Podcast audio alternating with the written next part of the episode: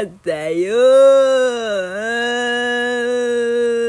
ネタバレありです。えー、っと、一番最初の上映行ってきたよ。あの、初日のね、朝7時半からエヴァンゲリオン見てきた。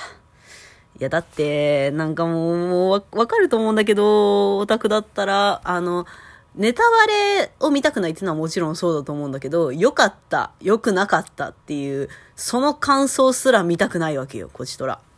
もう本当にまっさらな状態で、行きたい、行きたい、じゃん、やっぱり。だから、行ってきたの朝からマジ眠いかなと思ったけど、眠さよりもトイレの方がやばかった。ちょっと舐めてたわ。3時間ぐらい行けるっしょって思ってたけど、だからトイレ行かなかったの、事前に。で、メロンソーダ買って、ウキウキしながら、ニッコニコしながら、映画の館内、シアターか、入ったわけよ。あのね、そしたらね、半分ぐらいでめっちゃトイレ行きたくなった。めっちゃっていうかもう漏れるってほどじゃなかったけど、ああ、トイレ行けたら行きたいな、ぐらい。あの、普通に止められるんだったらトイレ行ってたね、あの段階で。マジでトイレ行った方がいいよ、最初。あと飲み物もね、少ない方がいいよ。コーヒーとか飲んだ日には終わるからね。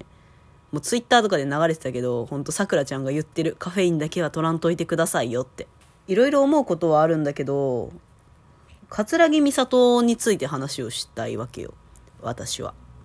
新エヴァンゲリオンのね。あの、な、渚薫のこともちょっと言いたいんだけど、分けるかな？まあ余裕があったら言うわ。ここから完全に話のネタバレしていくからよろしくね。見た人だけ聞いてほしい。桂木美里の話をする前に、その新エヴァンゲリオンの全体の構想についてもちょっと話しておきたいんだけど、まああれ急激の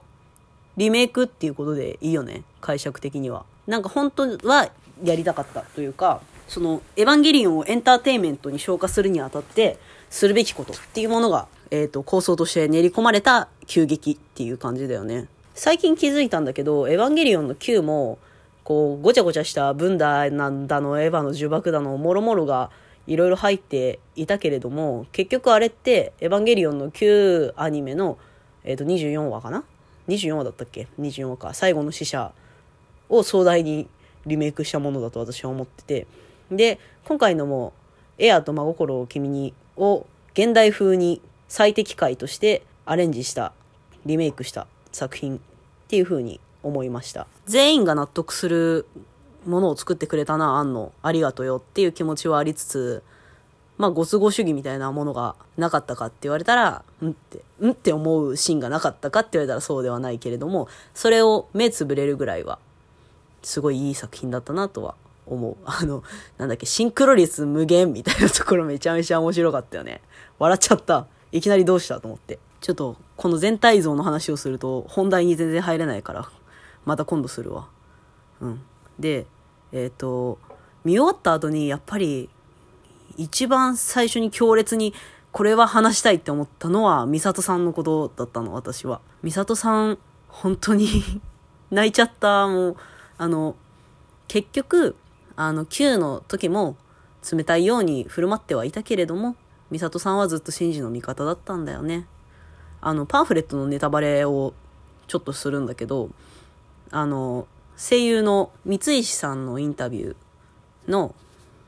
中に、あの、Q の時は、三石さんも美里さんの意図っていうものを理解してなかったから、ちょっと、シンジに強く当たるように演じていたらしい。だからああいう風になっちゃったんだけれども、でも実際の美里さんは、Q の時もずっとシンジのことを思って行動をしていた。発言をしていた。っていうオチだったんだよね。で、今回は、美里さんのその母性、お母さんとしての美里さんっていうところが結構クローズアップされてたなって思う。実際お母さんになったしね。いや、いつの間に梶さんと子供作ってたんだろうと思って。だから、あの、29歳の美里さんみたいな、あの、大人のキスもしないわけよ。新宿に帰ったら続きもしません。まあ、どうせどちらにせよ死ぬんですけど。もうシンジのことも子供みたいに思ってるんだろうね。そのシン、何年経ったこれ？14年経ったんだっけ？もう、そのぐらい経った。美里さんにとっては。りょうじくんと同じなんだろうね。あの、ツーショットの写真を持って眺めてたから、もうなんか息子二人みたいな感じで見てたんかなって。だから、その、少女性をはらんだ桂木美里というよりは、母親としての桂木美里っていうものが一貫して書かれていたとは思うんだけど、表面上は。ただ、でも、やっぱり女の子っていうか、あの、女、女性、本当に母親じゃなくて女だよね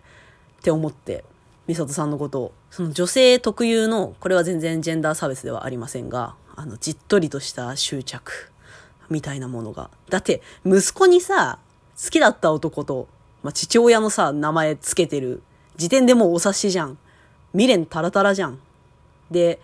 えっ、ー、と、ニアサードが起こった時に、もうカジ君と一緒に残りたかったと言っていたこととか、極めつけは、あの、槍を作った時に、館長っていう最高責任者であるにもかかわらず、いや、だからこそなのかもしれないけれども、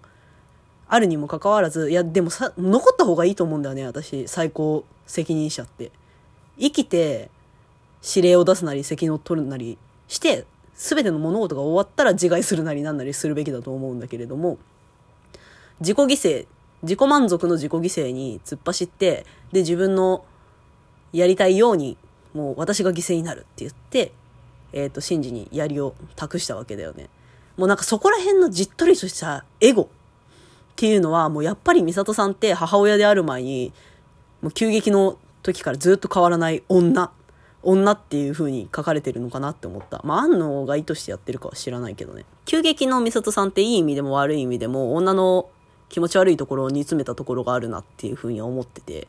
で、それは、えっ、ー、と、進撃で大人になって、大人だけどね、もともと。母親っていう風になって、女性性から少し離れた新しい所属、新しいカテゴリーに入った、女性であり母親であるっていうカテゴリーに入ったとしてもそこは変わらない。美里さんの本質、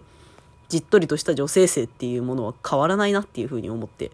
よかった。対照的に、りっちゃんはすごかったね。ためらってる、なんか確か銃口が震えてたような気がするから、ある程度言動に対しての思いっていうものは捨てきれてなかったとは思うんだけれども、まあバンバン撃ってたからね。すごいよね。だからもう、りっちゃんと美里って本当にいいコンビだなって思う。やっぱり違う、あの二人は。どちらも女性性っていうものを持ってるけどね。